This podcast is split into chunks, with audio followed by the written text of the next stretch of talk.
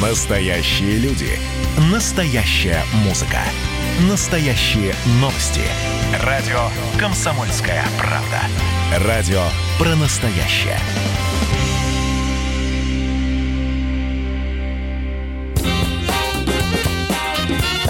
Был бы повод. Здравствуйте, я Михаил Антонов, и эта программа «Был бы повод». 3 августа на календаре и рассказ о событиях, которые происходили в этот день, но в разные годы, вас ждет в сегодняшней программе. 1778. В Милане открывается здание оперы «Ла Скала».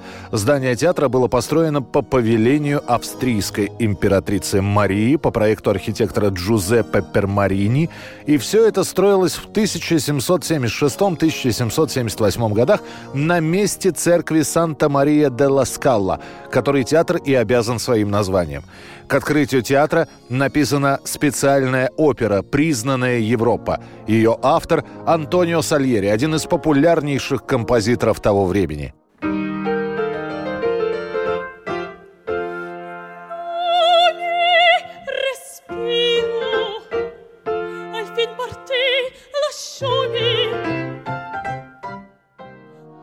«Ла Скала» сразу же становится не просто театром, а культурным мировым центром. В конце 18-го, начале 19-го столетий в его репертуаре появляются оперы ведущих итальянских композиторов – Россини, Верди, Пуччини. Приглашение выступить в «Ла Скала» – это успех и билет к настоящему мировому признанию. 3 августа 1949 года. Основана баскетбольная ассоциация Америки NBA или НБА. В самом начале в нее входит всего 11 команд. А появляется эта ассоциация после объединения двух разрозненных организаций – Национальной баскетбольной лиги и Баскетбольной ассоциации Америки. Первая организация имеет довольно большие финансовые возможности. Вторая обладает сильными игроками. В итоге и получается такой симбиоз. Правда, в самом начале не все идет гладко. Баскетбол того времени, хоть и молодая, но амбициозная игра, однако американцы традиционно предпочитают смотреть бейсбол или американский футбол. Баскетбол – игра чернокожих. Именно с этим стереотипом и придется бороться новой ассоциации. Она постоянно меняется, меняет правила, меняет количество команд, сокращает их, увеличивает, потом вводит правило 24 секунд, именно столько дается на атаку команде. В итоге уже через 10 лет после своего образования NBA не только самоокупается, но и начинает платить своим спортсменам самую большую зарплату во всей стране.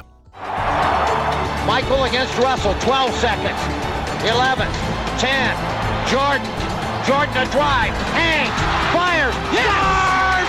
He scores! The Bulls lead 87-86 with 5:02 left. Год 1959. В Москве открывается первый международный кинофестиваль. СССР тех лет – это всегда что-то новое. Еще не утихли восторги и споры по поводу Всемирного фестиваля молодежи и студентов 1957 года как очередное новшество. Теперь в Советском Союзе появляется кинофестиваль международного уровня. Он создается по инициативе министра культуры СССР Екатерины Фурцевой. Министр вспомнила, что перед войной в нашей стране пытались сделать нечто похожее, и вот эту идею решили возродить. Фурцева лично утверждает лозунг первого кинофестиваля «За гуманизм киноискусства, за мир и дружбу между народами». Показы на конкурсную программу практически не достать, на внеконкурсную тоже. Да и самих билетов нет, исключительно приглашение. И если конкурсная программа не столь интересна, то во внеконкурсной показывают итальянских режиссеров «Новой волны». Те, кто не достал приглашение, дежурят у кинотеатров, чтобы хоть мельком увидеть француженок Эммануэль Рева и Марину Влади, и итальянку Джульетту Мазину, гостей кинофестиваля. Некоторым удается даже взять автограф. Дано в ответе за воспитание гражданственности и гуманизма. Об этом напомнил первый московский международный кинофестиваль, на котором высший приз получил советский фильм «Судьба человека» в постановке Бондарчука. 1980 год. На стадионе «Лужники» проходит церемония торжественного закрытия 22-х Олимпийских игр в Москве. Несмотря на бойкот Московской Олимпиады целым рядом стран, во время игр установлены 74 олимпийских и 36 мировых рекордов. Сначала во время церемонии закрытия проходит парад спортсменов, далее выступает глава Олимпийского комитета. Брежнева на стадионе нет, он на отдыхе в Крыму. Зато в ложе можно увидеть Андропова, Гришина и Косыгина.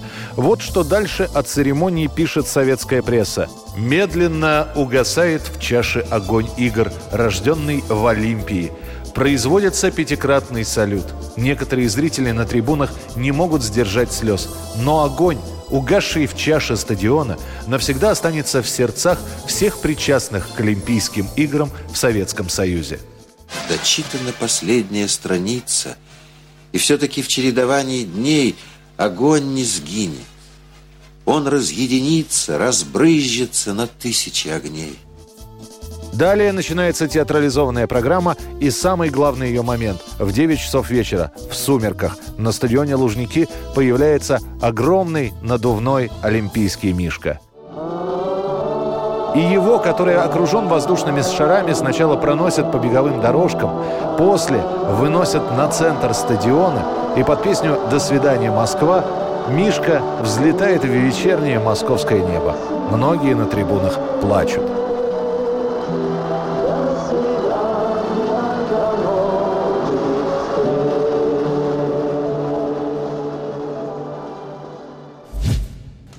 И, наконец, год 1985. В Советском Союзе звучит новый хит. В одной из телепрограмм показывают запись песни австрийской группы Opus. Весь оставшийся 85 год. Композиция «Life is Life» будет звучать практически из всех домашних магнитофонов Советского Союза. Это была программа «Был бы повод» и рассказ о событиях, которые происходили в этот день, 3 августа, но в разные годы. Очередной выпуск завтра. В студии был Михаил Антонов. До встречи.